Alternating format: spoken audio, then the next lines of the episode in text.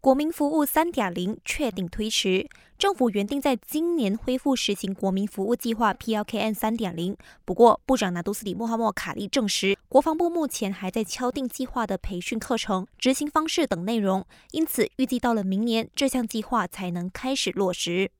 我国选择提早退休的教师人数逐年增加。教育部副部长黄家和表示，去年共有六千三百多名老师提早卸下教鞭。比前一年多了大约一千名，而造成老师选择提前退休的原因有几个，当中包括财务状况稳定、健康问题、数字化教学的落实也是其中之一。黄家和说，教育部将继续和各个单位互相配合，以确保师资充足，并已经推出了十个事项，包括加强教师招聘管理、提供咨询服务等等，以确保老师们的福祉获得保障。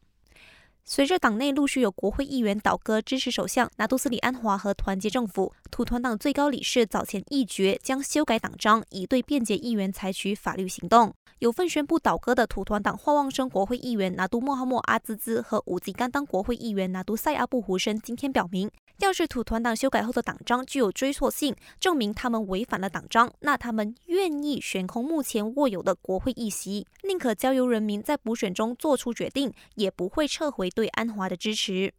感谢收听，我是基尼。